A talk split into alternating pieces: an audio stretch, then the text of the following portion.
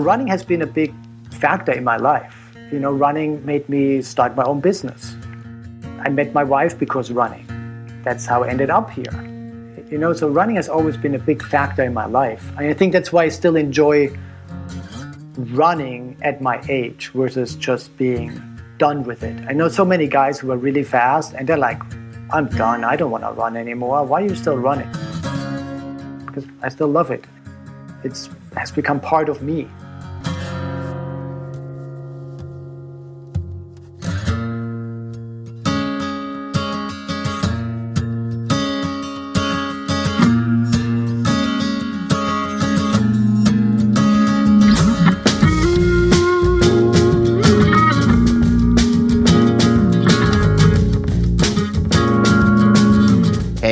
What's up, everyone? That was Thomas Reiss. I'm your host, Mario Fraioli, and you are listening to the Morning Shakeout Podcast.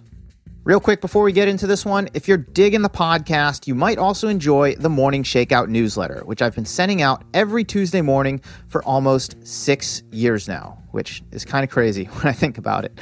In it, you'll get my take on what's happening in the world of running, along with a roundup of things that I've been thinking about, reading, and listening to that you might also find interesting. Subscribe today at themorningshakeout.com slash subscribe, or you can do so right on the homepage, and you'll start receiving it next week. Okay, Thomas Reiss. I first met this guy at the Leadville 100 back in 2017 when he was crewing and pacing for our mutual friend, Brett Rivers, who I was coaching at the time.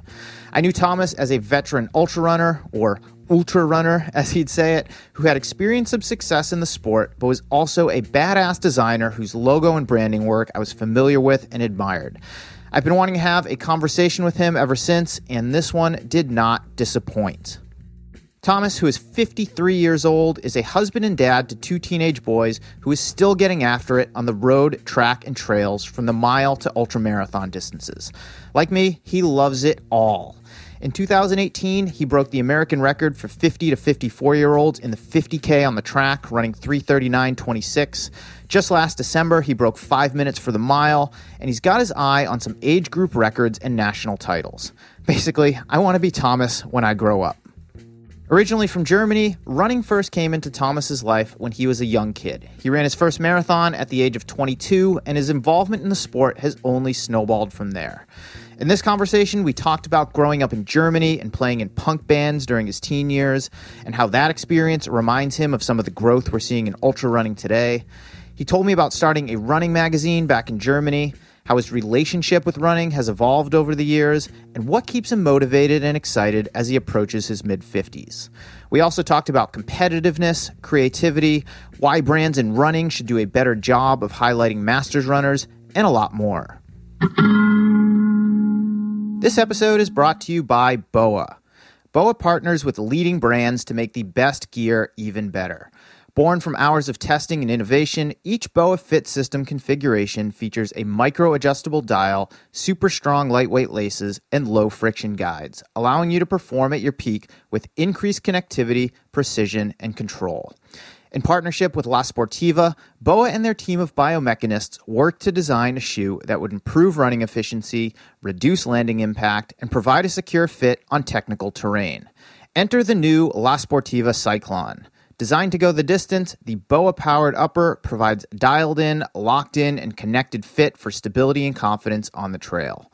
Available in men's and women's sizes, every aspect of the shoe is engineered to deliver revolutionary fit and performance on the trail, and was designed and tested in BOA's state of the art performance fit lab to improve running efficiency and reduce landing impact. BOA is exclusively offering for Morning Shakeout listeners the opportunity to win a free pair of the Cyclon. To enter, head over to boafit.com slash Mario. That's B-O-A-F-I-T dot com slash Mario. This episode is also brought to you by Picky Bars. Picky's products are made with real ingredients that I can pronounce and recognize, and there's a peace of mind that comes with not second guessing what I'm putting into my body. The bars are a go to for me before a run and even when I'm just out running errands, particularly the Ah Fudge Nuts flavor, and I can't get enough of the PB&J all day granola in my yogurt.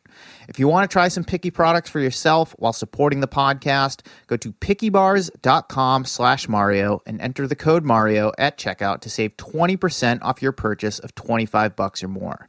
You can also join the Picky Club at that link, which is a subscription service, and save 20% off your first box with the code Mario. Super easy, amazing offer. Take advantage of it while you can at pickybars.com slash Mario. All right, that's it for the preamble. Please enjoy this uninterrupted conversation with me and Thomas Reiss.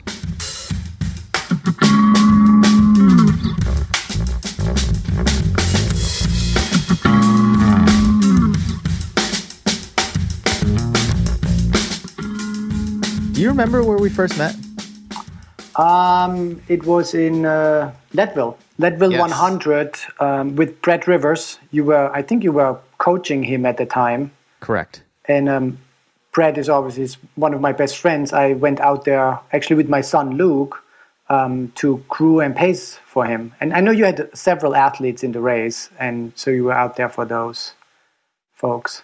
Yeah, I had three athletes running that year, so I was bouncing around back and forth between all the different aid stations. Uh, Brett had a great day. I think he was sixth or seventh that day, if I'm remembering correctly. I remember he came in like 19 hours, and I'll just never forget the image of him in the tent uh, after the race, like late, late, late into the night. Just, just like couldn't believe that he had finally finished the thing. Yeah, yeah, he he ran a great race. We like, I think I paced him the way in, and we ran the last uh, half marathon from uh, uh, Twin Lakes, uh, Turquoise Lake, in in, and I think faster than Ian Sharman ran it that day, and he won. Obviously, won the race. So Yeah, Brett Brett closed really well. I mean, he's got a thing for hundred milers. I mean, our our joke for that race was it was couched hundred mile, uh, and he needed that goal to motivate him to train. And I think he only trained like eight weeks for it, but he's got a real knack for those longer distances and a real ability to finish strong at the end of a race like that especially i mean especially impressive at altitude there in leadville coming from sea level where he was living at the time Yeah, yeah. I paced him in many hundred milers, and I, I remember in San Diego, I paced him from mile sixty to the finish, and uh, with about twenty-five miles to go, he just said, "Let's be quiet and not talk any longer." And we did not talk one word until essentially a mile to go, and we were closing in on uh, on Browning that day, and um, yeah, it was like awesome. Yeah, he's definitely a closer. And before we go on, for those listening to this, we're talking about Brett Rivers, who's a mutual friend of Thomas and I's. Brett was the co-founder, is I still guess technically the co-founder of San Francisco Running Company, even though he no longer owns the store. And that was my introduction to the trail running scene here in the Bay Area, where I now reside. How did the two of you first get connected? So I we had a mutual friend, and I was up in Lake Tahoe um, for a little vacation, and he called me and said, "Hey, this guy is up. He's camping on the Tahoe Rim Trail race course, and you have the 50 mile course record, which uh, I still have the 50 mile course record on the Tahoe Rim Trail 50 miler.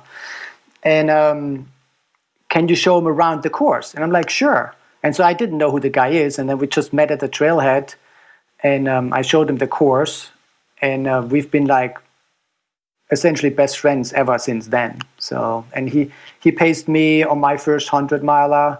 I paced him to a top ten at Western States, and um, yeah, become like really really close friends. Help frame this for me in terms of time. What year are we talking? Um, I want to say 2010, maybe 11, something somewhere roughly around that time. Mm-hmm. Maybe yeah, 2012 because I think I ran Leadville in uh, no, yeah, 2011, yeah. And it was 2014. He had that epic run at Western States, where, as you just mentioned, Yes. he was ninth overall. Yes. The, the only the only time where I, I finished Western States without using a headlamp. but I was only the pacer. So, what else did you guys connect on besides your mutual love of running? You know, it's interesting. Brett and I, we actually always talked a lot about sort of business ideas and business goals. Like uh, he told me like about the idea of San Francisco Running Company like a year before he even did it, while he was still in his job in the Bay Area at the time. And then I actually my my design firm, we actually designed all his branding and all of the logos and everything for the shop. And so we often bounce ideas around like life and financial stuff. I think we have a lot of similar admirations where it's about quality of life versus making more money and those kind of things. And I think that was a, a good connection for us. I could spend probably the next hour and a half talking about Brett, but I think I'll just have to have him on the podcast at some point to talk about his story and the founding of San Francisco Running Company and all the work that he's done in the industry. But I want to pivot this conversation back toward you. I've always found you to be super interesting. I know you through Brett. We met at Leadville. Before I quit Instagram, I loved following your account and your running adventures because you're, I think, 14 years older than me and you're still running really strong and fast approaching your mid 50s and i last year right around this time really i remember it was right before my birthday i was training to run a fast mile and I remember following you on Instagram, and you were doing something pretty similar. You were doing more speed work. You were hitting the track. I think you did an 800 meter time trial, and you were building up toward a mile. And I was like, man, I'm like, Thomas is in his 50s. He's been at this for quite a while at this point, and he's still getting after it and trying to break five. I want to try and do that when I'm in my 50s, and it really motivated me. If I, if I miss anything about Instagram, it's that. Um, but now I can follow you on Strava and follow your adventures and you know check all of that out. But I mean, we're going to talk about so much here, but I'm I'm really curious, like what is driving you at the age of 53 to continue training hard and being competitive?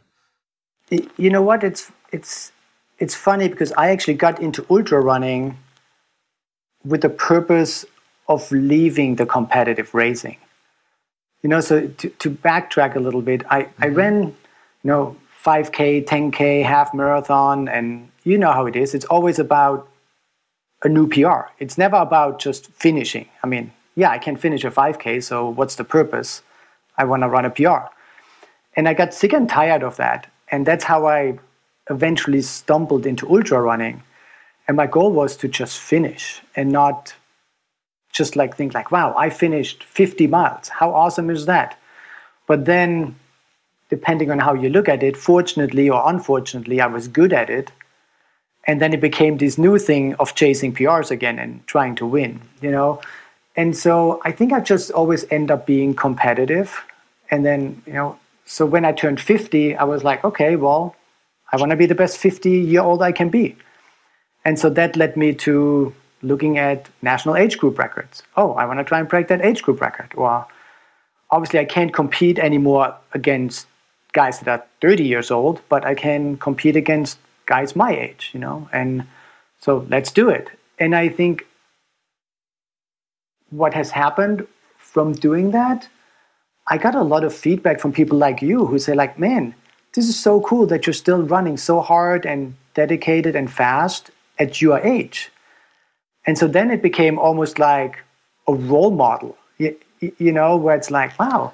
And I have like like there's like friends of my high school son who are runners, you know, that I know follow me on Instagram and they think it's really cool that I'm still running, doing track workouts. And so I think it's just a cool inspiration for other people, you know, and, and I think that's one of the big driving motivations for me too. So it became bigger than yourself in recent years.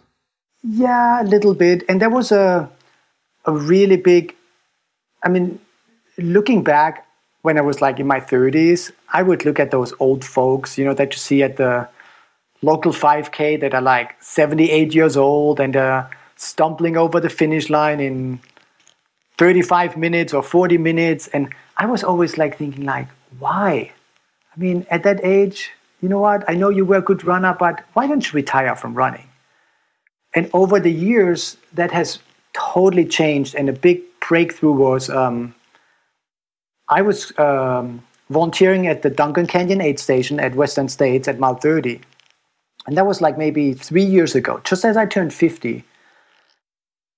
And it was the first time where they had like four or five guys in the race that were 70 and older. And man, those guys, they came into that aid station at mile 30 and they were racing.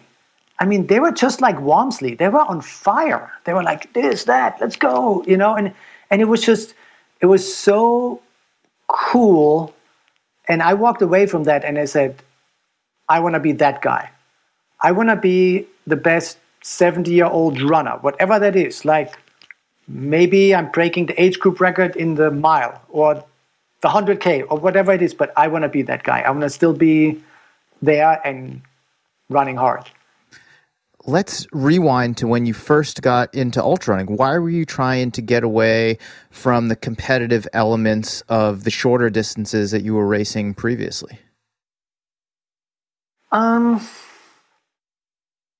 I don't know. I, I just I started lacking motivation. So so I mean, there's a couple of life changing events that happened. So um, my dad passed away while I was in the middle of training for CIM, and then went to the funeral in Germany. Funeral was a day before 9/11 happened. I got stuck for three weeks in Germany. Um, doing the whole 9/11 time. And um, I came back and I just had like lost my interest and my fire for running. And I was really fit and I was like, you know what? Why chase another PR? It's just like, it's always, I kind of lost the passion for running in a way. And the, the, and I think if you don't have the passion, then it just becomes a job. I mean, if you're, I mean, not that it was a job because it's not like I was good enough to make money, but then it just becomes like a, a chore, a duty, something, mm-hmm. you know. And so I stopped running for almost five years. And then I wanted to find something that was not about another half marathon PR or 5K PR or anything, something where I could just enjoy running for running and being a finisher and reaching that finish line and be like, wow, I can't believe I just did this irrelevant of the time. And um, that was the Tahoe Triple Marathon. But then what happened, I was essentially in the lead after two miles, won the race, broke the course record, and then was sort of stumbling into the same rat race in a way.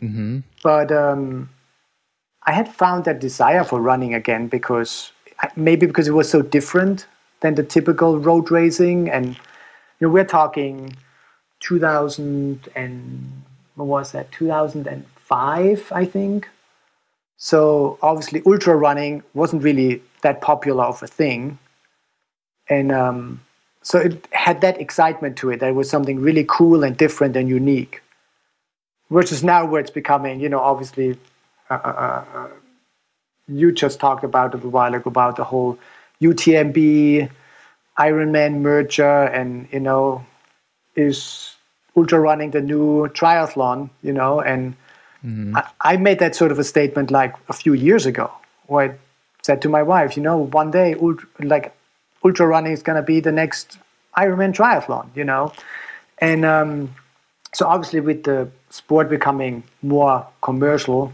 that that wasn't that wasn't there back then, you know. So right.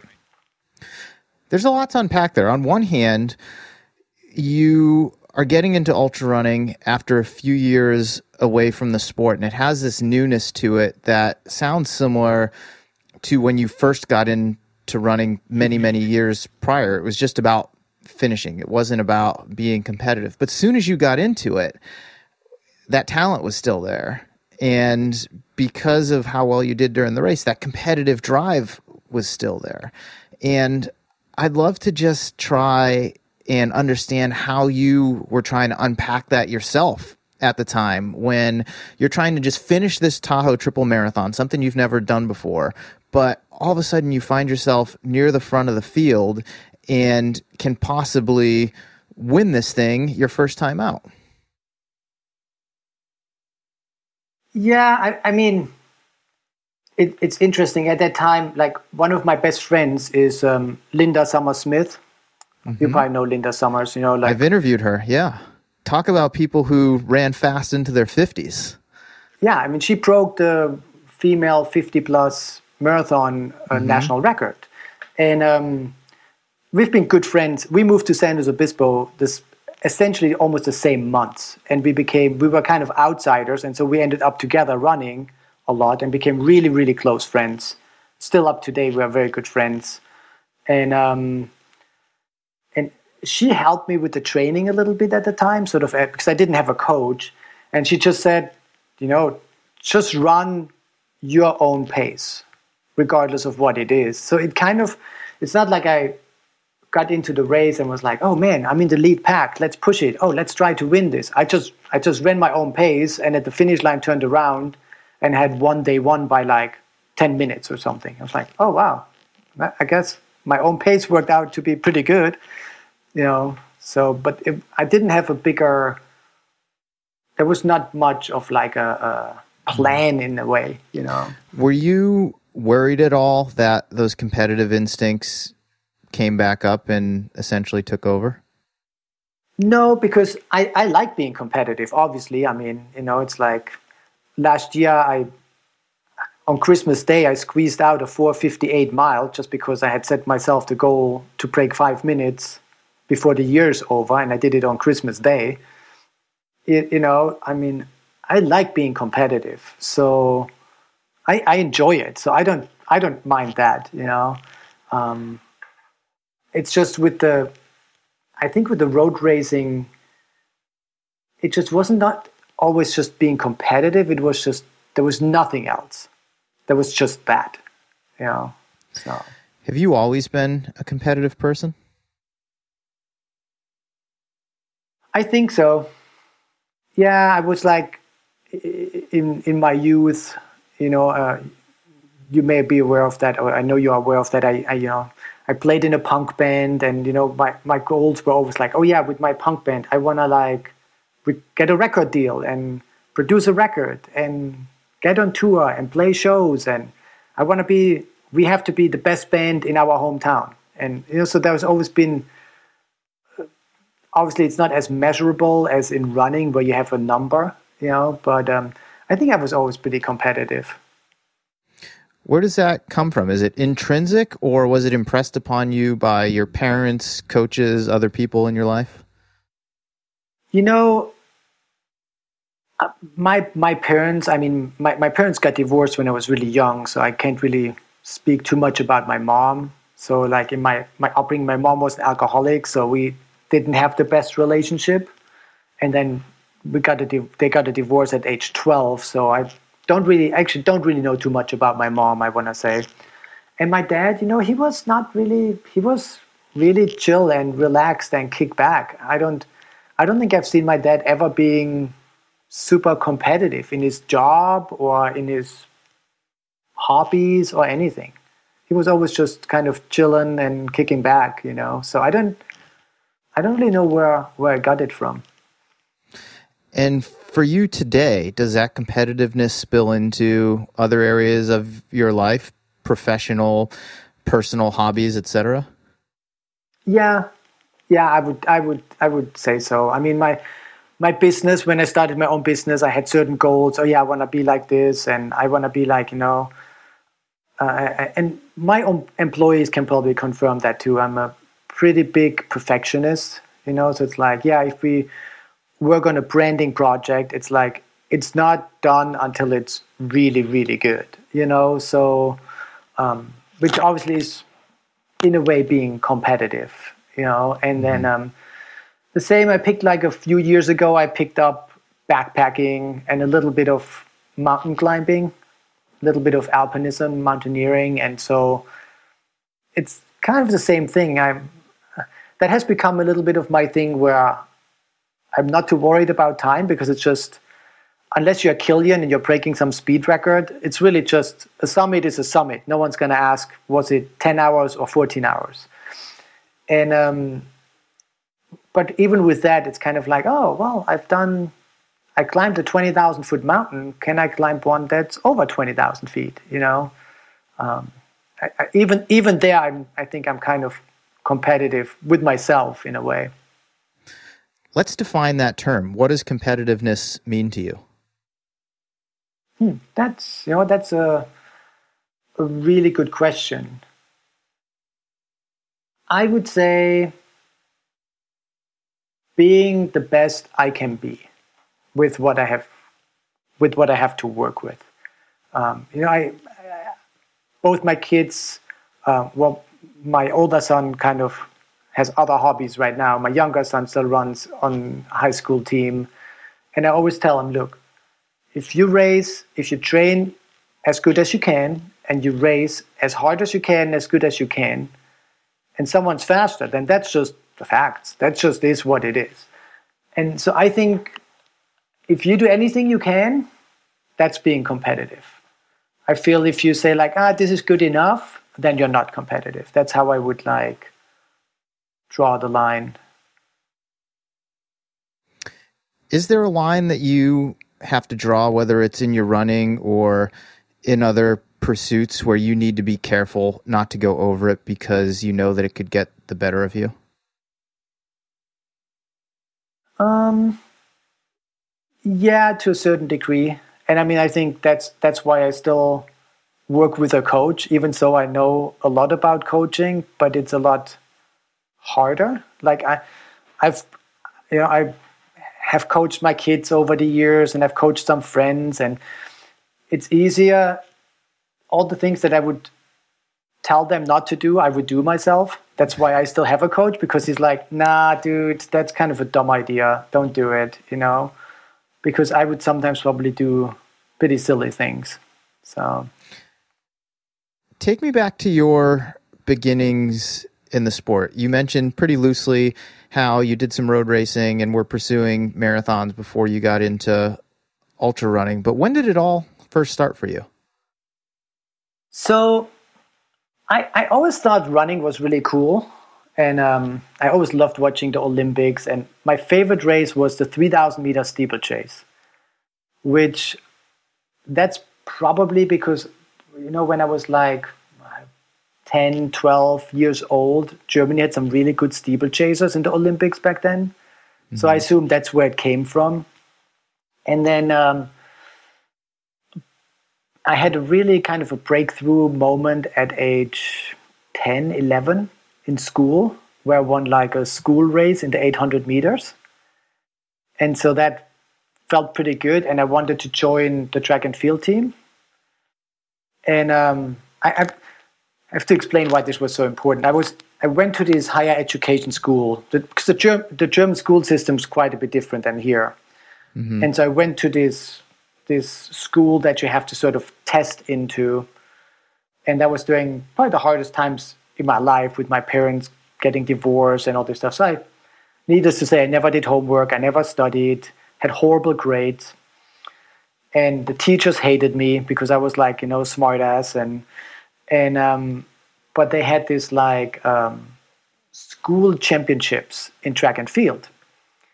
And I got assigned to run the 800 meters. And I still think it was the teacher who organized it. She was my mathematics teacher and she hated me. And I think she did that because she figured that's the hardest punishment she can do for me versus doing the long jump or something. And it was fifth and sixth graders combined, and I was a fifth grader. And I ended up winning the race. And she had to give me an award. And I, I, I still have this memory how much she was like fuming. She was so mad and so I think after that, I wanted, I joined the track and field club because my dad was like, wow, you did good. Do you like that? I'm like, yeah. And I had, I had stopped playing soccer because I didn't care for soccer too much anymore. And, but then in the track and field club, there was no one really running. It was like, was just old people and doing long jump and like the 100 meters, you know? So I abandoned that. And then I didn't run until age 20. And, um, but I still had this interest in running. And uh, mm-hmm. a friend of mine was running, training for a marathon. And he said, Oh, you should run a marathon. And I, I always thought, wow, marathon, that's really cool. And because, um, you know, that's when marathon was still I don't want to say a marathon's not meaningful, but nowadays, who has not who has not run a marathon, right? I mean, right. It was still a big deal back then. Yes, it's like they would shut down the finish line after five hours or four hours. You know, it's like you had to, you couldn't just like finish a marathon. You had to really be a real good runner. You know, and so I was like, oh, that would be cool. So I trained for three months, and I ran this marathon and I ran a 256 pretty much off the couch with like probably like about 25 to 30 mile a week average running.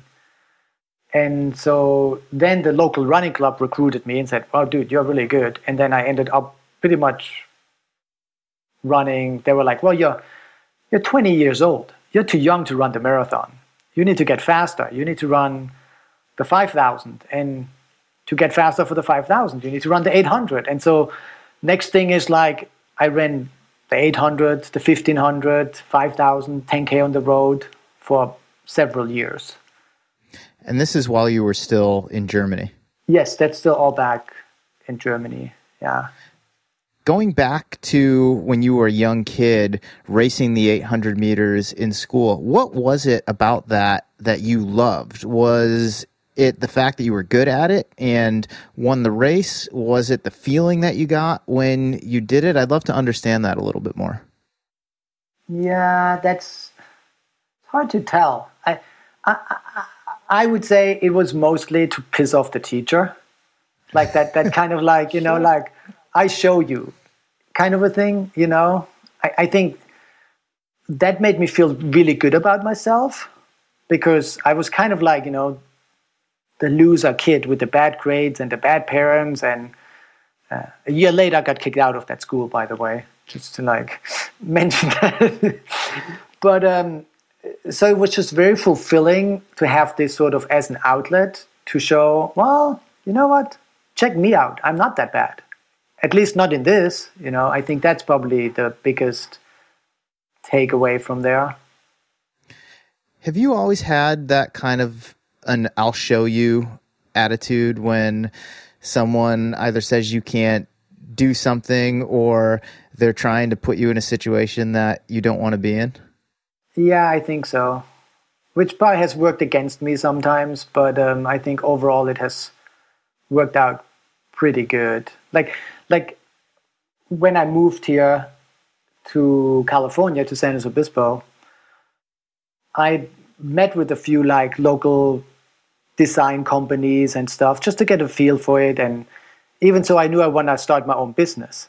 And they were all pretty much laughing into my face. They were all like, oh, yeah, well, good luck starting your own business here. You know, you barely speak English and ha ha ha, we'll see how that's going to go for you. And I was like, you know what, I'll show you.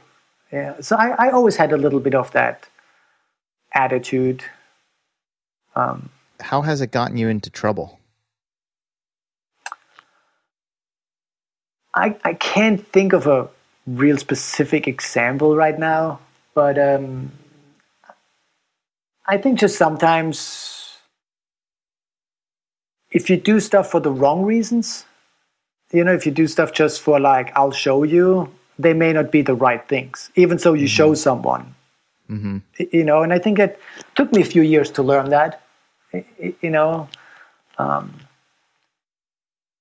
like an example, with with my band, we had a really good local kind of music scene, and I got into a few arguments with some of the other bands, and then that was kind of like, well, I show you, we will be the best band in this town, and we're gonna be the ones who get a record deal and a European tour, and we did, but that sort of rift with the other bands got even bigger. Mm-hmm. You know, when maybe if I would have said, well, instead of showing you guys, why don't we put our heads together and make this whole thing better? I would have maybe not lost some relationships. But I was like, I was 18 years old, 17 years old, you know, so. Right. Yeah. It's interesting to hear you describe that just now because you could see the very clear intersection between that and your competitiveness of being like, hey, we're going to try and be the best band that we can be. We'll show you type of situation. Yeah. I, I think you can still do both. Mm-hmm. You know, and I mean, I, I think that's one of the things that works really well, especially with ultra running or with ultra running as I experienced the sport. Like, you know, in road racing, I mean, before a race, no one wishes each other really good luck or anything. It's like pretty cutthroat. I mean, you know, and it's like people are secretive about their training and about what they plan in the race. And in ultra running, that was so refreshing because that wasn't there. Everyone is helping each other and like, you know, versus like in ultra running, if you come by someone who has a problem, generally the first thing is like concern. Are you okay? Mm-hmm. Do you need help? Versus, you know, in road racing, if you run by someone in a 10K with like a mile to go and he's sitting on the side of the road with a cramp, you're like, yes, I got him, you know? I mean, yeah. you're racing with each other rather than against each other. Yeah. And so I think that's I think one of the things that was very refreshing when I got into ultra running because I I do think you can still race each other. Like my my my best friend, uh, uh one of my best friends here, like training partner Jed. I you know I want to beat him every race I race against him, but we're still racing together. You know, and if he beats me, then that's great too. You know, I think you can do it together, even so by being competitive. What other things were you into as a young kid? Um, well, obviously, growing up in Germany, soccer was like that was it. You know, I mean, I started playing soccer at age five, um, and then I quit soccer at age ten. But still, soccer is still one of my favorite sports. You know, I mean, it's uh, uh, I still love watching soccer and uh, watching the World Cup or like you know in like three weeks the European Championships are starting. I can watch probably every game I can. You know, so I still love that. Um, yeah, it was like uh, soccer and and then music. I got into music at a very young age. Like at at age ten, I bought my first cassette. You know, like I'm dating myself here. hey, I had those too. I get it. and um, um, was like ACDC, Highway to Hell.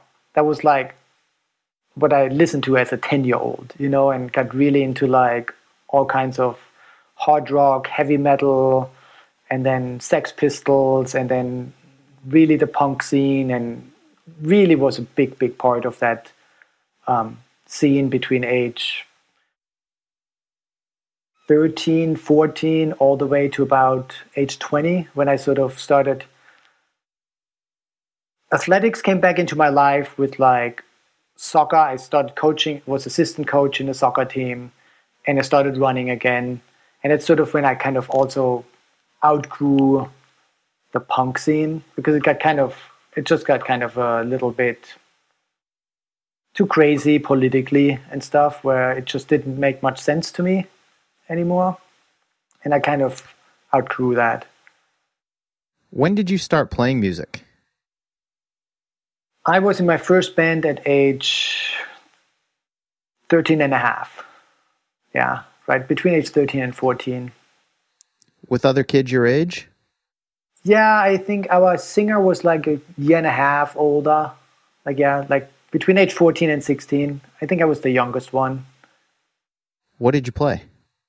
I played bass guitar in my first band, and then after that, I became the singer because I just wanted to be like the the guy bouncing around on the stage and stage diving into like the mosh pit and stuff like that.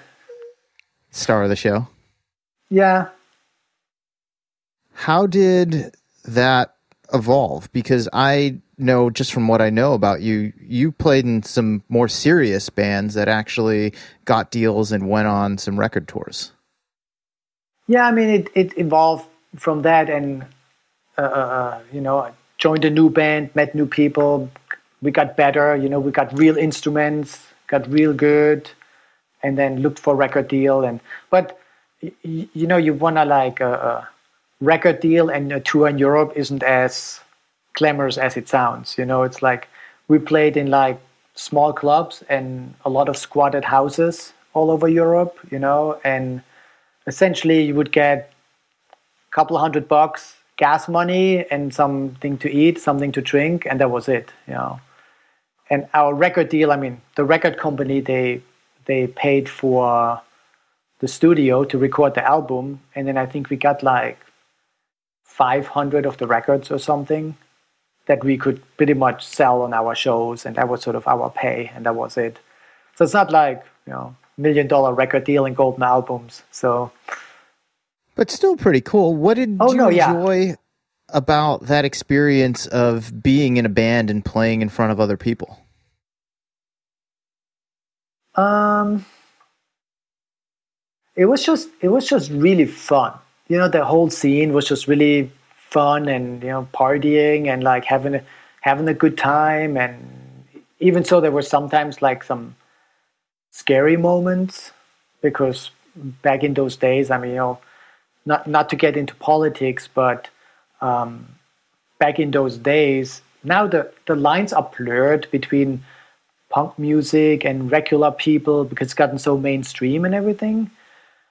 But back then, it was like if you were like in a punk band, you know, you got beat up by like biker dudes, you got beat up by skinheads, and there was like street fights and riots, and it was sometimes pretty scary. You know, I mean, I mean, we once played a show in this place that was like a, a really big uh, area for like right wing uh, uh, neo Nazi kind of gatherings, and I never thought about when Hitler's birthday is but it just so happened that we were on tour and we booked a show in that town on Hitler's birthday. Yikes. I had no idea. We got there to the venue and they were like, yeah, usually we have about 500 people, but today it's probably going to be only like 30 or 50 people because the skinheads have said they would come down and shut the show down. And I was like, holy smokes, why? Well, it's Hitler's birthday. I'm like, oh, it is? Know, I never. And all worked out good. They never showed up, but like, so there has been some like sketchy moments, you know. Um, but it was generally really fun, kind of a cool scene. Was it sketchy moments like that that led you to want to get out of it? No, it became more, I want to say, the ignorance of the scene, which is a little bit, I think, what we're fighting right now in this country. It's like, you know, whatever.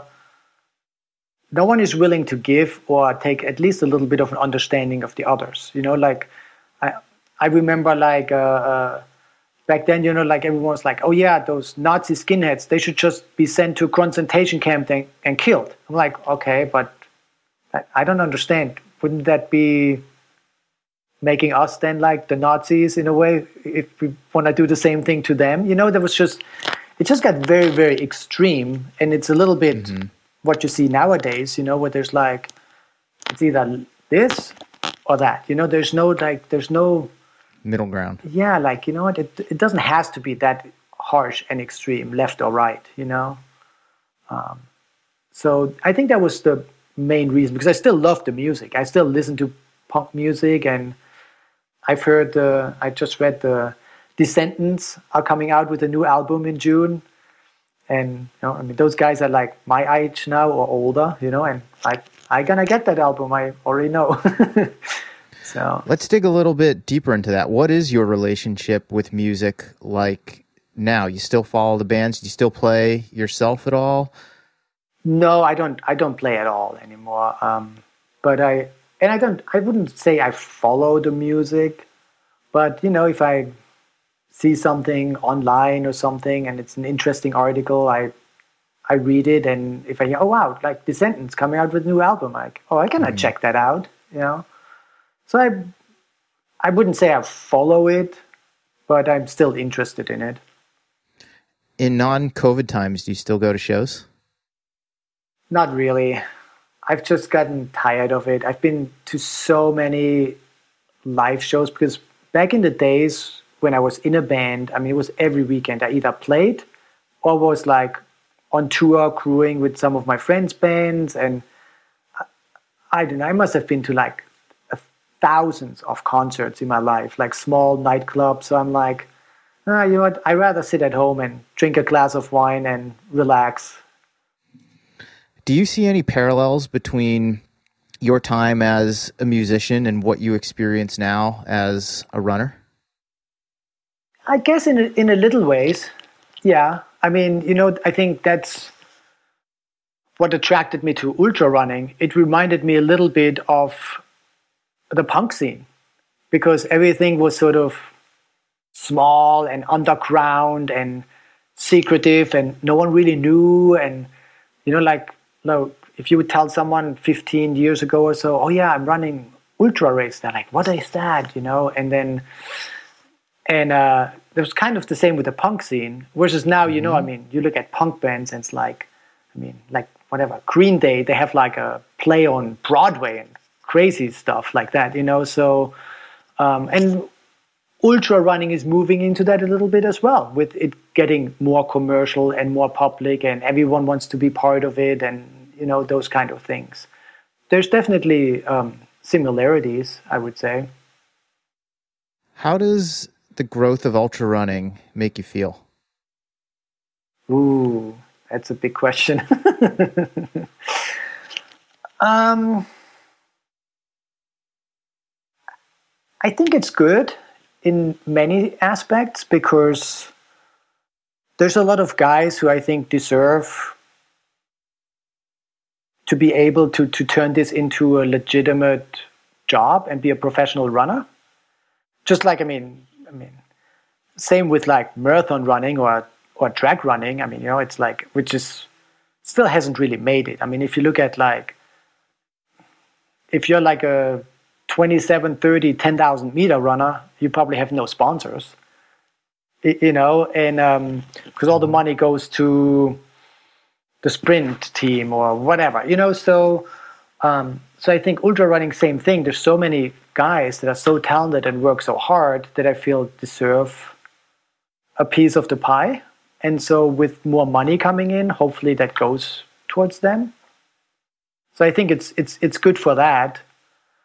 But I think it's also gonna like take away a little bit from the the cool vibe, you know.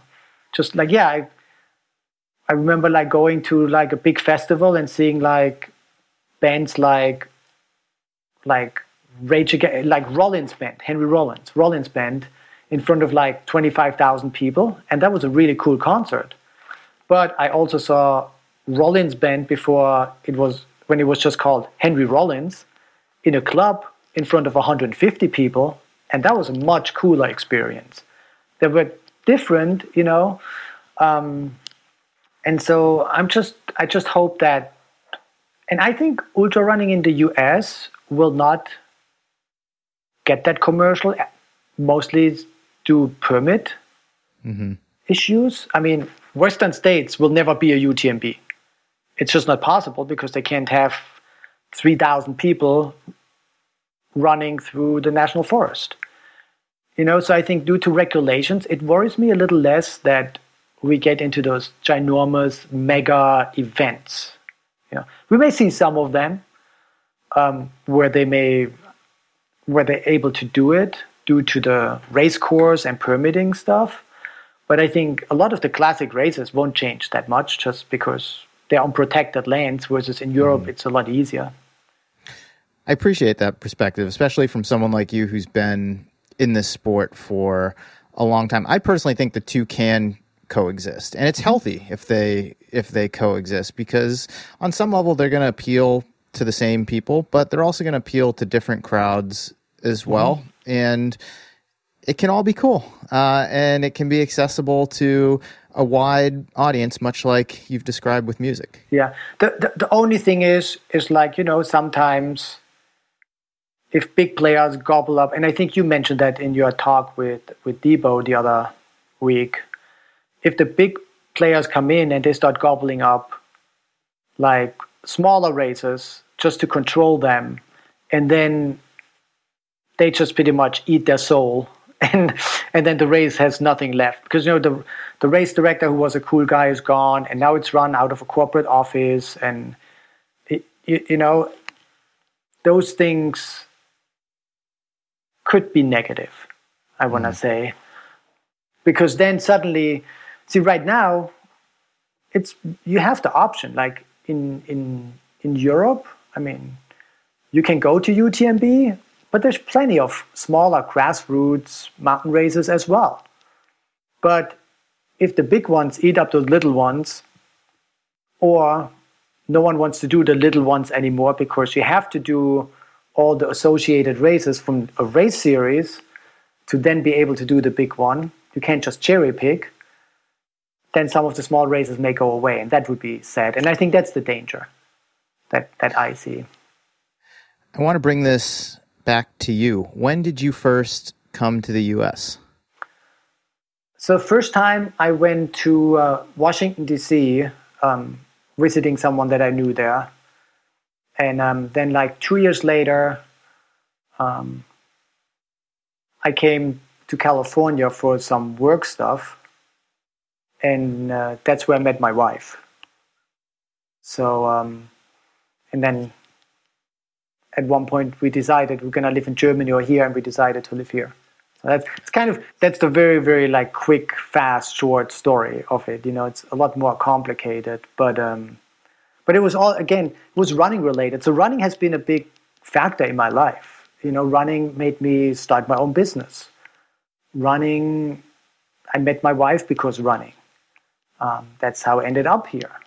You know, so running has always been a big. Uh, uh, a big factor in my life. And I think that's why I still enjoy running at my age versus just being done with it. I know so many guys who are really fast and they're like, I'm done. I don't want to run anymore. Why are you still running? I'm like, because I still love it. And it's just, it's has become part of me.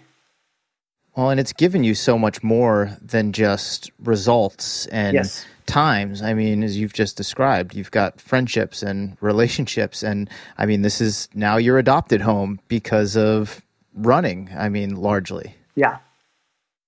Yeah, no. So, I mean, to, to, to elaborate, I, I used to do all the design work um, for Hind Europe. Remember mm-hmm. Hind? The I do remember Hind. Company. One of my first technical running shirts was a Hind running shirt. Yep. They they invented the running tights right here in San Luis Obispo, and so I worked for the European distributor, and so I I designed all the catalogs and everything, and um, they were the main reason why I started my own business. I started publishing a running magazine, kind of a little bit like you know fits into your background and then they hired me, and between the running magazine and doing all their catalog work and everything, I had enough work to launch my own business. And then they flew me out here um, for a photo shoot, and that's where uh, my wife was the operations manager. And so that's how we met. And then I came back and came back, and then decided to move here, and we got married, and you know, and that's how I ended up here. So it was in a way, running made me start my own business because the running magazine, and then that's how I got Hind Europe as a client, and then that led me to get have to come out here for work, which is where I met my wife, and you know, so running has always been a, a, a I, I don't know how the right word for it, sort of a, a I, I don't know, a guide or a springboard yeah, guide or connective tissue. I mean, one yeah. thing led to another, and here exactly. you are on the Morning Shakeout podcast. And I'm still running at age 53. Tell me more about this running magazine that you started. Was this back in Germany? Yeah. Oh, yeah. That's like, I was like maybe 27, 28. Yeah, 27, 8, 28 years old. What was it called? Um, it was um, it was called Running Times, just like the American magazine. And, was it uh, modeled after the American magazine? No, it was. Um, it, I just thought, from my music background, it just sounded. I mean, there was Runner's World, which was the only magazine because they were global, mm-hmm. and um, it, it just sounded kind of cool because you know, like with my music background, I always liked English sounding things. And it essentially got started, well, out of, I'll, I will show you, so kind of a reaction because um, I was on this team, and in, in our state, there was like two main teams that were like sort of, I want to say, ruling the state championships. And the two coaches, well, the one coach, which was the coach of my team, was older, and he was a very famous German runner at the time. And he had coached this younger guy who was a top level athlete. Then they started a running store together. And then they became enemies, broke up the running store, and started competing running stores, and became both coaches in competing clubs. And so I was in this one club, and the guy from the other club started a running magazine. And it was kind of, it was kind of like on the level of like, I would call it a printed newsletter. It was like black and white, and you know, it was pretty, mm-hmm. pretty bad from a design standpoint. This and, other guy's. Yes. Okay. And it would really piss us off because he would have like a report about like state championships, state championships cross country. And our club would win the state championships and we would get like one, three, four, and five. And he, the headline would read such and such, second place at state championships, because it was his athlete. And so we got always really mad. And then some of my running buddies from the club, they were like, well, you do design and you know printing and all that stuff. Why don't we do our own magazine? And we're like, hmm, okay. You know, and so I started as a side gig after work designing this magazine. And of course, competitive as I am, it had to be better than the other ones. Of and course. so it was like it was like full color and like really great photography and I mean for the time, you know. And um, so yeah, the magazine started, it got launched, and everyone in my club helped me with like writing articles and stuff, and and it it was really good, but it was hard to sell it. It was a lot of effort to go to race day and have a booth and sell it for like three bucks because people didn't really buy the magazine. Mm-hmm. So for the second issue, I came up with this idea, which you can be familiar with, where it's free. We'll just drop them off at the race, a big stack, and it's free. You can just pick it up and read it. But therefore, it will have more advertisers. And so, versus the other guy's magazine was still costing money. So I came out with issue number two, and it's free. And every running store suddenly said, "Yeah, yeah, oh yeah, we carry it because we can just hand it out for free as a little giveaway into the bag mm-hmm. when they mm-hmm. buy a pair of shoes." And the advertisers loved it because they're like, oh, well, if it's free, everyone's going to take it. So they see my ad. So I started selling more advertisements and it turned out to be pretty good. So that's the whole story of the my, my, my publishing career. How long did you publish the magazine for? Uh, for about a year and a half. And, um, and through that, I got a lot of other clients. So I, uh, essentially, after like two issues, I started making it a full time business because I got other clients like high Hind Europe and smaller running mm-hmm. stores. Hey, can you design our ad and stuff like that? And then, yeah, about like a couple years after that is when I met my wife and then ended up moving here. I love that story, and it reminds me a bit of my time at Competitor magazine, mm-hmm. which had a very similar business model. You couldn't subscribe yep. to it, didn't cost anything. Yep. It was free, supported by advertising, and primarily carried by running stores. I yeah. mean, you you kind of beat us to the business model. That's that's why like um, why I brought it up because when I moved here, I would pick up competitor and I was like, oh, oh, it's same kind of a thing, you know. So yeah. What was the experience of actually moving to the U.S. like for you, knowing that this was going to be your new permanent home? Um well, it was it was pretty exciting because I think growing up, I always listened to like you know like American punk bands, like like LA bands, you know like Black Flag and all those classic LA punk bands, and and so so it was kind of it was kind of a, a cool thing. And then obviously I was like, you know, my wife. So I, I, mean, I followed my heart here, you know, and that was cool. And everything was new and exciting because so different than Germany, you know. It's like uh, uh not as like it's just a little more relaxed, especially in California and where I live, San Luis Obispo. It's just a very mm-hmm. kickback city, and um, so it was wasn't really that hard. It was hard language wise because my English wasn't that good. So my, my wife and I were still joking, like, you know, I mean, we would literally go out to dinner and we would carry like a little pocket dictionary, you know, because it's before iPhones or anything, you know, before any of the Google Translate stuff, you actually had to bring uh, a little dictionary and I would be like, oh, what, how do you say that? Oh, this word, you know, kind of a thing. So um, um, that was probably the, maybe the biggest challenge, you know. Was your education in English up to that point primarily through the music that you listened to, or had you studied it formally at all?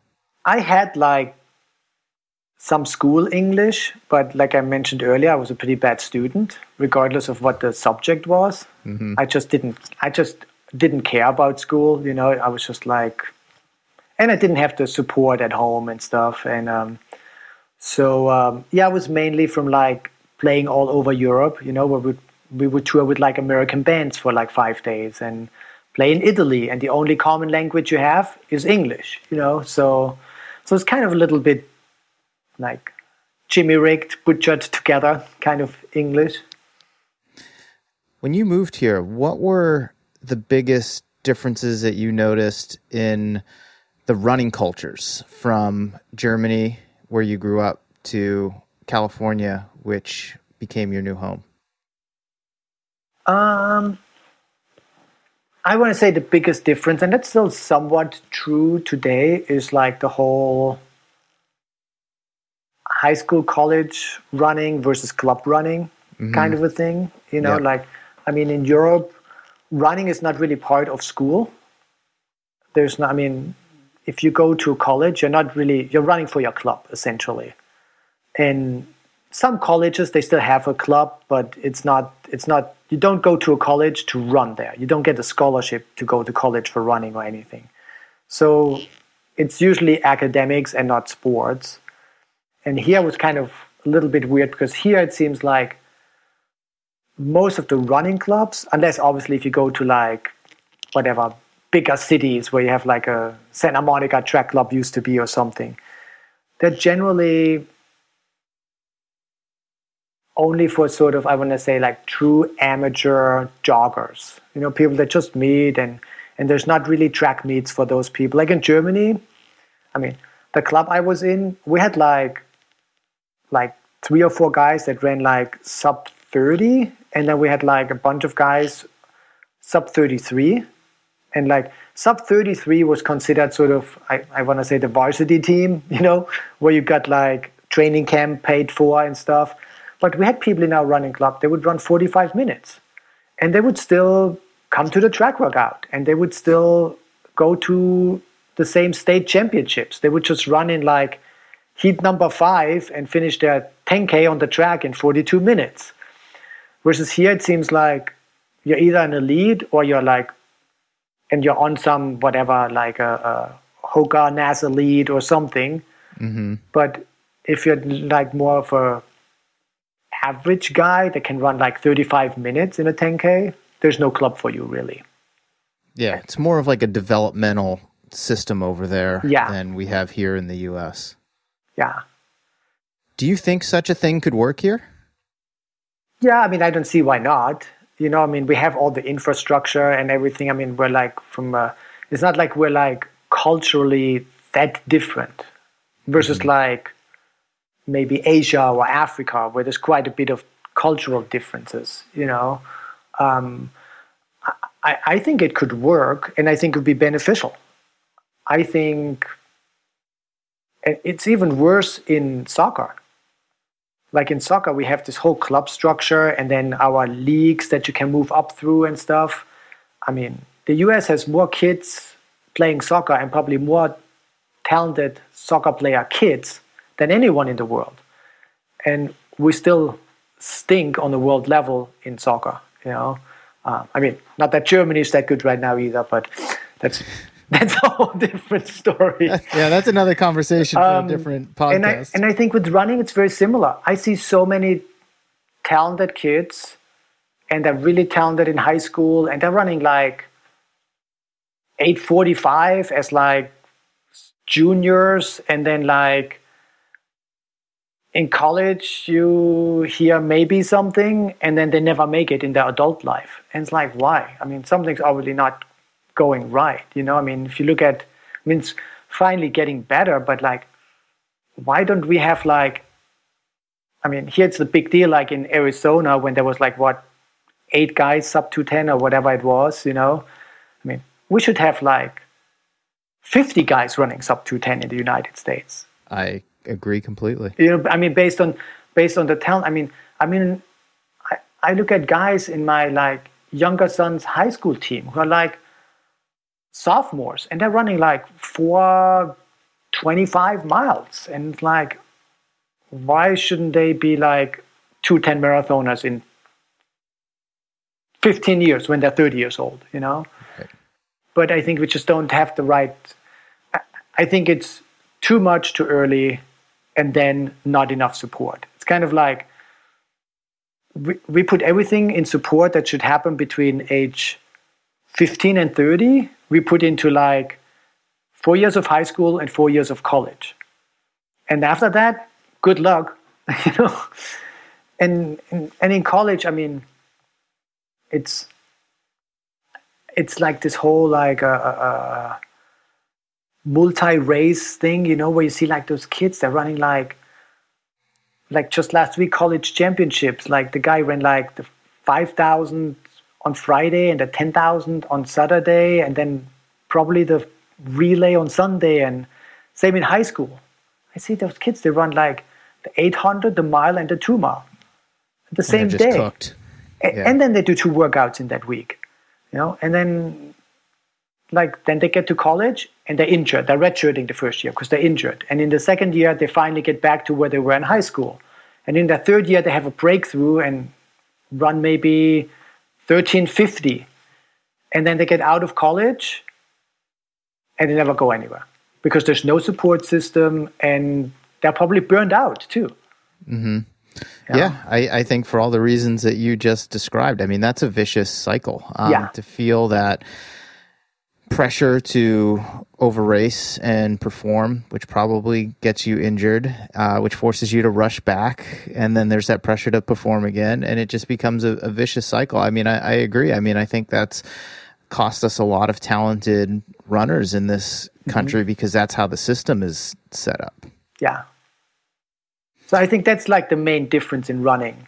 In, in German, in German, there's the the system's a little bit better that way. I would say with clubs and stuff, and we just unfortunately don't have the sheer number of talent.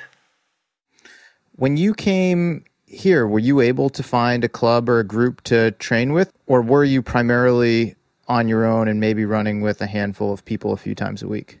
That's essentially what it was. Um, um, I, I moved here and I I was kind of an outsider and like you know so I I would go on a few runs with some of the locals, like you know, like uh, uh, uh, like actually, my first run here was with like Mark Conover, mm-hmm.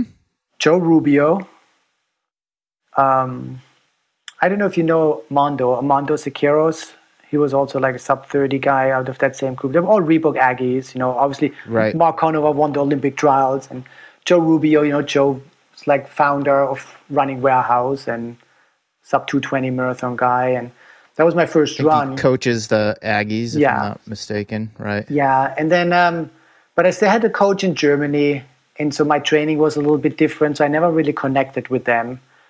And then shortly thereafter, I met Linda, and she was kind of well similar to me. She had just moved here, but had a coach still up in the Bay Area, and so we kind of started running together. And so I never really got into that other group, and so it was became kind of like our own little mini group with like mostly me, Linda, and a couple other friends, um, and that kind of lasted for the longest time. You mentioned how you and your wife met essentially through running. What place does running have in your relationship to this day? Oh, my wife, I think she's she's a bigger running nerd than I am. Really? Oh, I mean, she like she so so I mean, she knows like everyone. I mean, we go to high school meet. She can tell you every time of every one of the kids. I mean, she's just like so into like numbers and and what their PRs are and where they ran what and oh, oh yeah, you would like if US US ATF would ever need like a statistics person or something, I mean she would be the perfect match. Oh no, she's like I mean, she's always been like kind of an Excel spreadsheet production planner kind of a person. And now with running, oh yeah, she's like she knows like oh yeah, Luke's 1.2 seconds away from qualifying for CIF and you know because this kid ran this time and this kid ran that time. And oh yeah she's like she's more nerdy than I am. So um, but she has a lifelong running background as well. I mean she well she's part of the system that broke her she was like a really really talented youth runner she went like a two she ran a 223 as an 11 year old girl Wow. Yeah, I think she was ranked number three in her age group at the time in the nation. And then she ran for Santa Monica Track Club. But then, I mean, they would back then already with like, you know, 13, 14 year old kids do like 60, 70 miles a week. And uh, wow. she uh, eventually went to Cal Poly in SLO here to run for Cal Poly but pretty much her first year was injured, second year injured, and then just never really got back into it. Because like, but again, in high school, she would do like the 800, the mile, the two mile, and the 400, the 1600 relay, the four times four. Yeah. So. Do the two of you ever run together? Not really. She we used to, but now she she doesn't really run that much anymore. She just like she likes hiking and going swimming. It's just like with her bag and, and stuff because you know she had two kids and um, so her body is just a little bit too broke for running. So she, but we go hiking together and, and like she loves swimming. She goes swimming all the time. You have two boys who have two running crazy parents. Is it something that they were interested in or that you introduced to them at an early age or that they're involved with to any degree? Yeah, I mean, obviously, uh, uh, uh, they got born right into me starting ultra running. And, you know, I mean, that's obviously there's no better sport than that as like an experience for kids because you can really be part of it. And, you know, I mean, they go to like whatever Western states and you wait at the aid stations and you can really be part of it versus just getting dragged along. You know, like mm-hmm. a, I mean, I don't know. My, my dad used to play soccer when I was a little kid, but all I remember is being on the playground next to the soccer field. Versus my kids, they were truly taking part in it. I mean, I remember like, I mean, they they ran the last lap on the track with me at Western States, and they root for me and handed me bottles, and you know. Um, but I never really pushed them into running but they both came to running on their own. And it's obviously, if, if you see your dad do it all the time and your mom supporting him. And um, I remember my older son, Dylan, I think he was like six or seven. He's like, I want to go for a run with you. I'm like, okay, sounds good. And then, you know, we we went for like a some running and then like a couple months later he was like, I want to run a 5K. I'm like, okay, sure. And we ran a 5K together, you know, and then he became a pretty good uh, uh, youth runner, you know, qualifying for nationals, cross country, and stuff like that. And then um, my younger son, Luke, which you have met in Leadville, um, he mm-hmm. um, he obviously sees what I'm doing, what the older brother's doing, so he wanted to do it too. And so they both got into it.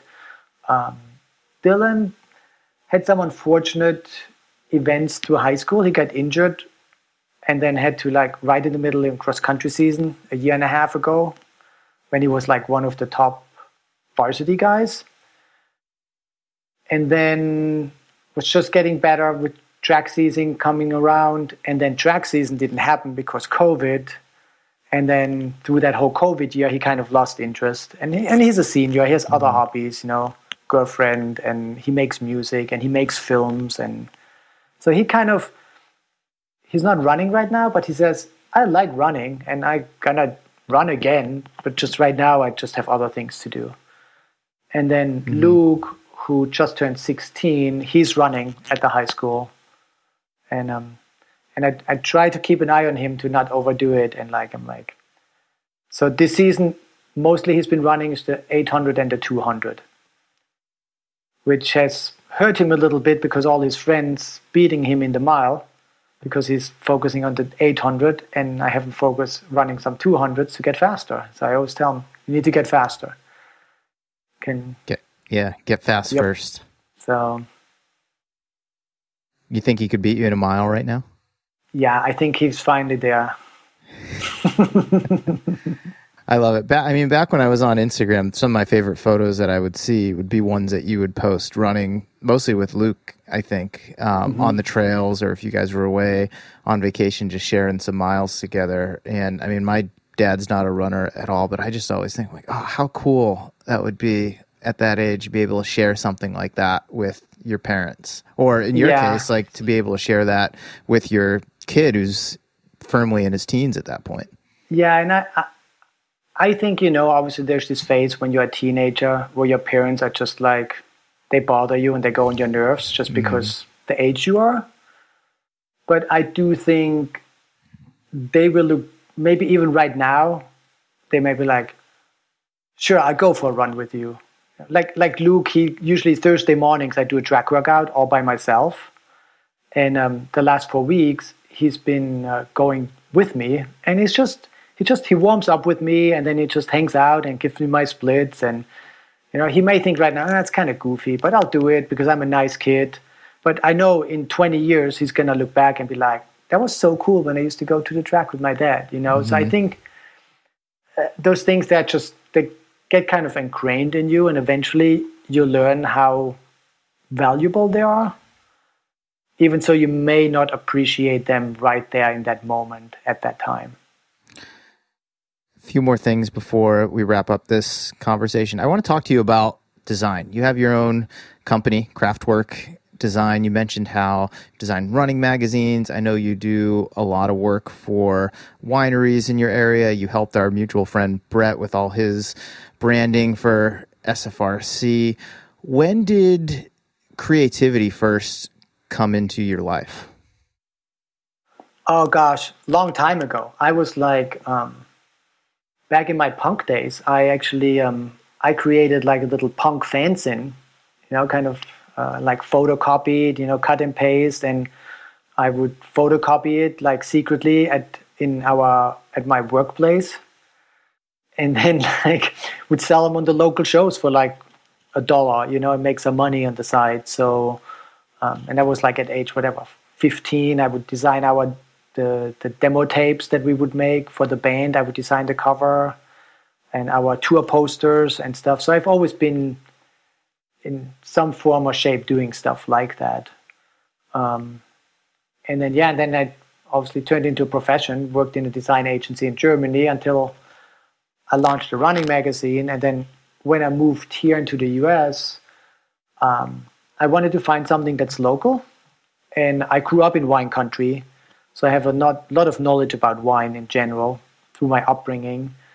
And um, the agency I worked for, we did a lot of wine related work. And so when I moved here, I was like, oh, there's wine country here. Great. And this is like when Central Coast wine country was really, that's even when Napa wasn't really that known. Mm-hmm. And so, um, yeah, so I got in on the ground floor and made some connections, got some good clients, and then since then it's just grown to where we're like right now one of the probably top design firms if it comes to wine and spirits specific design um, in California, I, I would say. Who or what over the years has informed or influenced your approach to design? Wow, that's a that's a tough question because there's like I I, I always said like I got this asked once in like some design magazine interview that I did, and they, they said, How would you describe your style of design? And this is a similar question. And uh, I said, Well, my style is to not have a style. Be- and, and because I think as a good commercial designer, it's different than an artist. If you're an artist, you're like known for your style, right? Oh yeah, you know this is like a Van Gogh or it's a whatever it is, right? And um, Picasso or whatever, right? You know, oh yeah, that's that style.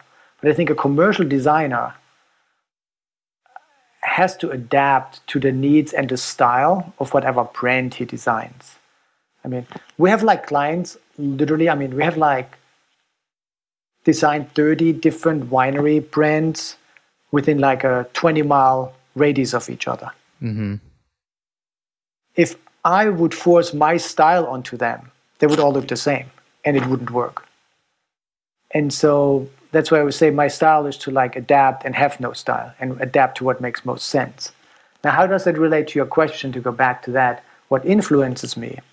And I think it's it's the same thing. It's just I think a, a good designer walks around with open eyes, and you gotta get influences and ideas from completely unrelated things. You may see like an advertisement for um, a luxury car and like wow that's really cool. And then you can apply maybe that influence to like a wine brand you know versus just looking at oh what are all the wine brands doing?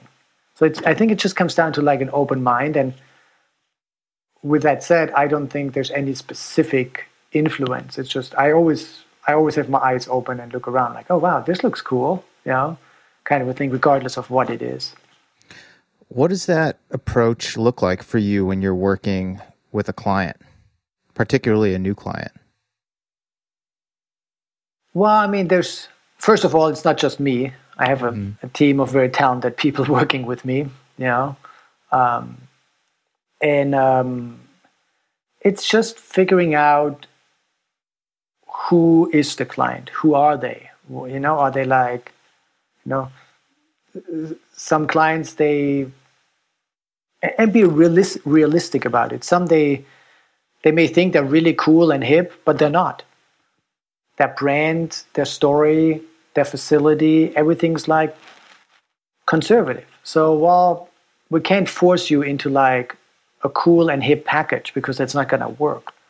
You know, so it's like getting to know a client really good and doing that whole exploration for phase first and like discovery and figuring out who they are you know, and then also knowing who who they want to be, mm-hmm. and then see hopefully those things line up, and if they're not, then you have to figure out how to make that work. Here's a random question: Is it hard for you in observation, maybe when you come across, say, like a running brand, for instance, mm-hmm. and they're not a client of yours, but you're familiar with them and maybe their product and you've looked at their branding and you just look at it you say like that's not who you are. Like that's not consistent. And do almost like this thought experiment in your own head of like here's what i would do with this particular brand. Oh yeah. It happens all the time. It's it, it actually it it drives me nuts when i when i see stuff. I'm like really? That just makes no sense you know? So yeah it I, it really bothers me. I sometimes i sometimes feel like i would just like say hey let me fix it for free just so i don't have to like be bothered by it you know? Um, but then the thing is it's always easy to criticize other people's work. You never you never know right. how they ended up there. There was maybe I, I've seen it with projects that we do, you know, where suddenly an owner has a very strong opinion and he says, "No way, this is how we how it has to be," and you're like, "I don't think it's right. I don't think that's gonna work." And then he's like, "But I don't care. It's my deal." And then, uh, okay, at the end of the day, it's their it is their brand, you know. And you end up with something where it's like, okay, I don't think that's the right thing. So you never know if I see something like that. Could have been the same situation, you know. Could have been that someone just got overruled by someone who has bad taste or bad decision making. Mm-hmm. You, know, you just never know what the true story behind it is, you know. Yeah. Like an example, the Verizon logo. I mean, Verizon is such a huge company, and I don't want to know how much money they spend on what kind of a design agency to have the logo they have, right? It's just awful. But I, I don't know, maybe there's some bigger story behind it, why they ended up with it. Yeah, so you just you just never know. I find myself doing the same sort of thing with coaching sometimes. You see mm-hmm. an athlete who you don't work with, but you're familiar with their training because you can either follow it on Strava and then obviously you could see the end result in races. And you're like, that, that's not how I would do it. I wouldn't do it that way. But you know, on the flip side, I don't know the whole story. I don't know the yeah. athlete that well. I don't know the coach's rationale for why they've programmed their training in in a certain way. And I've always just I've always just found that curious, regardless of like what field you're in. If you, you know, in your case, design, you look at design and branding of a different brand you're like you know i just i wouldn't do it that way i just yeah. I, am super interested in that sort of stuff because you get some you get some interesting answers just like that one yeah well i think uh, you what that what that tells me about you is that you care. Mm-hmm. You know, it's just you, you, have a genuine interest and you care. And it's just, it's the same with me. You know, I have a genuine interest in design and I care. So if I see like a wine label and I was like, really, that's that's as good as it got, and it's and it's worse if it's someone that we were pitching for the business and we didn't get it. That's usually the worst. You know, if you're like competing for a project. Mm-hmm and you don't get it. And then, like three months later, you see the results and you're like, wow, we would have done so much better. Obviously, you always think you could do better than the other sure. firm, right? And that's like, uh, uh, but sometimes it's not just like, wow, this label turned out pretty good. It's really nice. I would have done it different, but this is very nice. Mm-hmm. Sometimes it's just like, okay, I cannot believe they spent the money they spent to get this. That that's I think the worst of all of them. Yeah. A couple more running related questions, then we'll wrap this one up. I mean, as we've talked about during this conversation, you're still running strong and competing well at the age of 53. You've got big goals ahead of you. I mean, you've also partnered with a number of different brands who support you and, quite frankly, leverage you in different ways. Why do you think many brands in the running space underestimate the value of top level age group runners because most of the athletes that we see sponsored are younger. I mean, crap, like a guy or, or female gets into their late 30s and a lot of brands are done with him. I mean, it happened to Meb Keflezighi and then he ended up reinventing himself and having some of his best competitive years of his life, but also some of his most meaningful like brand partnerships. But I mean, the the older older athletes, especially when they get into their masters years, um, and certainly into like their fifties and and sixties, even if they're still competitive, and, and, there's a lot of runners who fit that bill. Um, the brands aren't paying much attention to them. Everything is being marketed toward a younger audience. I'd really love to just get your perspective on all of that. Yeah, I mean, I, I would definitely say that like age group runners, like that are really at a certain age where they're really focused on age group. You know, like, I mean, there's plenty of guys that are in their 40s that are masters runners, but they're still like running into open races. And that worked for me as well up until mid 40s, 45, 46, you know. But after that, I was like, okay, I wait until I'm 50 and then I'm a true age group runner. And I think there's a huge value for a brand because you have no idea. I mean, you said it earlier. I'm, I mean, I'm an inspiration for a guy like you who's very mm-hmm. experienced in everything. And I get that all the time from like on my Instagram account where I get DMs and people are like, wow, you're such an inspiration. I'm the same age as you. And I'm like, I can't believe you still do what you're doing. And um, from all kinds of ages. But um, I, I think brands underestimate the value of that. Now, I think where I'm good at is I have a very strong Instagram follower and Instagram account, which helps, which a lot of guys my age don't have because they didn't keep up with the technology and they don't take care of it that much. And so they may have an instagram account but they have like 128 followers you know? Mm-hmm. and um, so there's definitely that to it. But um,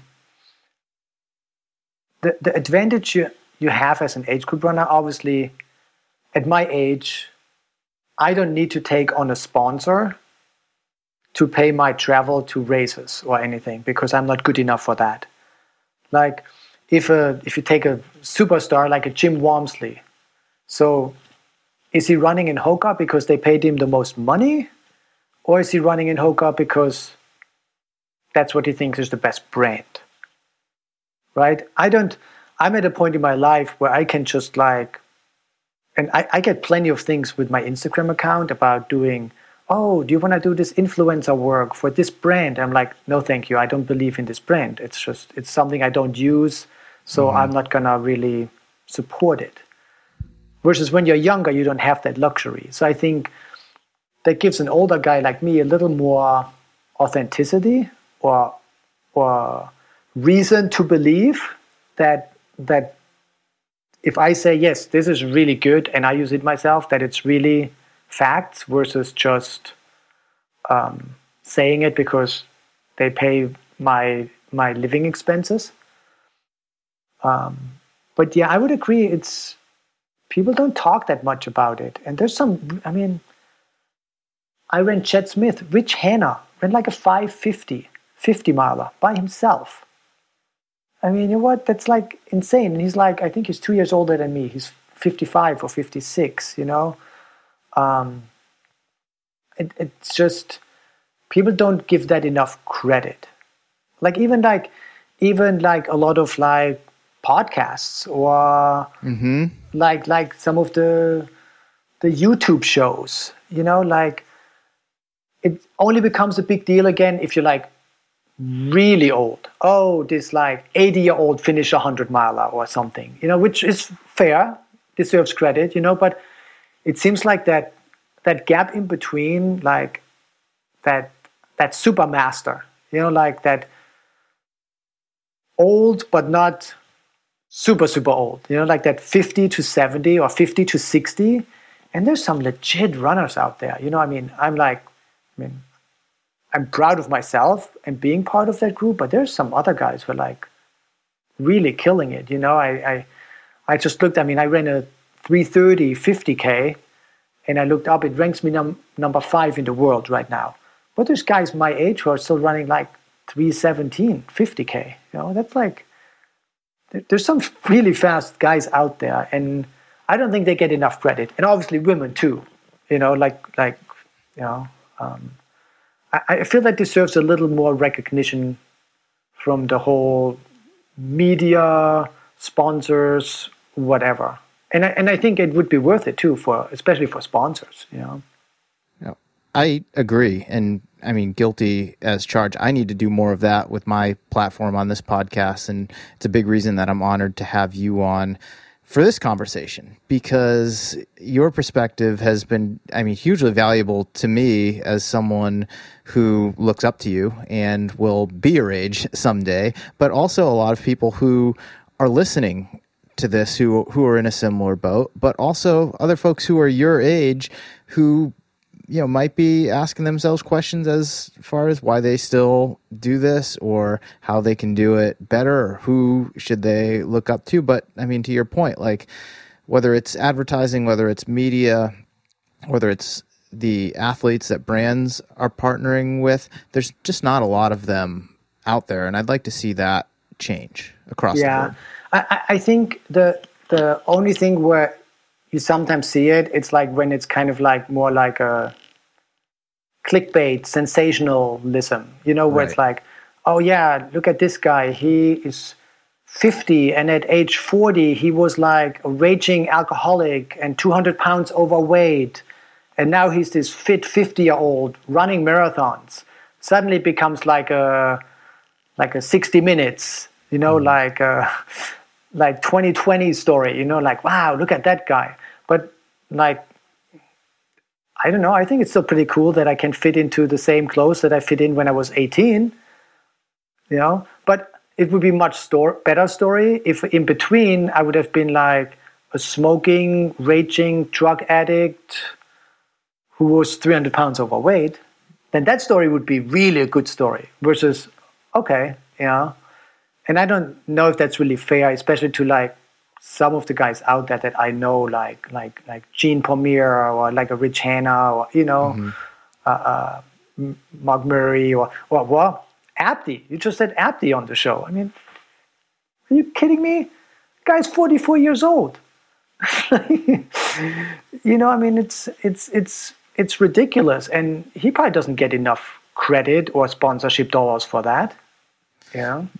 No, I and I can't speak to him specifically, but you're probably right in that. And there's nothing wrong with those other stories either. They're incredible stories, but that's that's what gets the headlines and that's yeah. why media outlets cover them. That's why brands want to partner with those people because the story is really obvious where and I don't say this as an insult or in a demeaning way, someone such as yourself who's been at this for a long time, who's been very consistent. It's just not as sexy of a story oh, absolutely, on the surface. Yeah. You really yeah. have to dig into it to really appreciate the beauty.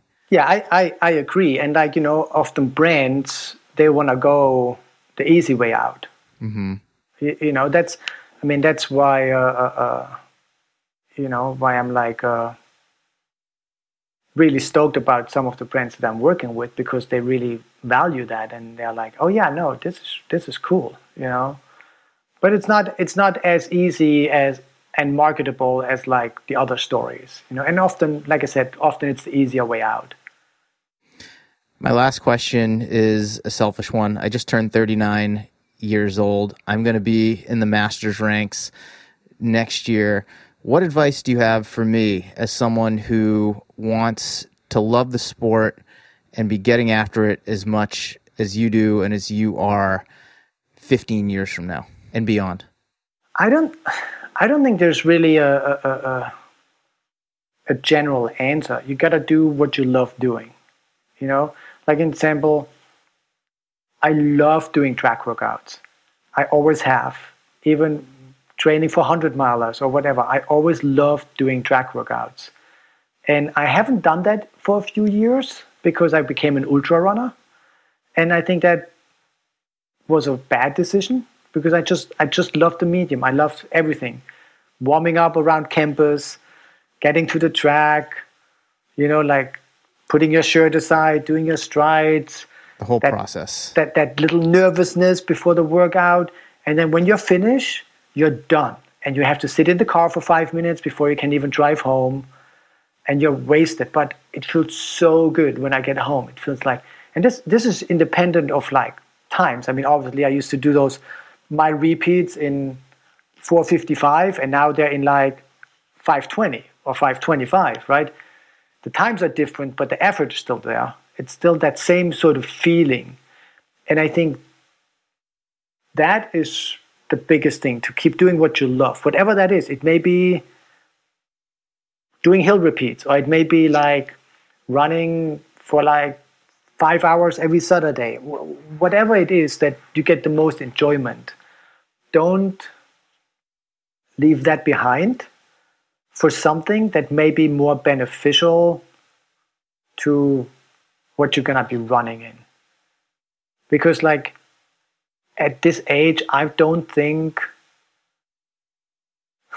doing the, the, the more perfect training is going to make you that much faster. It's like different. I think when you're like 25, certain workouts you may don't like, but you do them because they make you faster. But in my age, I don't do that anymore. I mean, I still have some workouts where I'm like, oh, I don't really like doing that workout because I just want to get the easy way out and chicken out, you know, and that's where it's good having a coach. It's just like, nah, you're just lazy. Just go and do it, you know. Um, and that just happened this week, actually. and um, but mostly doing the things that you love doing, whatever that is, you know. And then uh, and then obviously staying healthy. That's like obviously for a lot of people the tough part, mm-hmm. you know. And um, I mean, I know people they would like to do track workouts, but they can't because they know they're gonna get hurt. And you know, obviously, then you have to find the, the second most liked thing. And and keeping your keeping your speed up if you want to still run competitive. You know, it's like like slugging along at 10 minute pace in an ultra. I mean, that's not that hard as a 50 year old, but still running fast is hard. And but if you can still run fast, it makes the slugging along at 10 minute pace a lot easier. I love it. I can't think of a better place to wrap up this conversation. Thomas, I've really enjoyed the last hour and a half or so, and it's been a real pleasure to have you on the Morning Shakeout podcast. Yeah, well, thank thank you for having me. Uh, like, um, it was, it was really cool to actually have this chat in a more official, formal way and actually share it with everyone. So, thanks.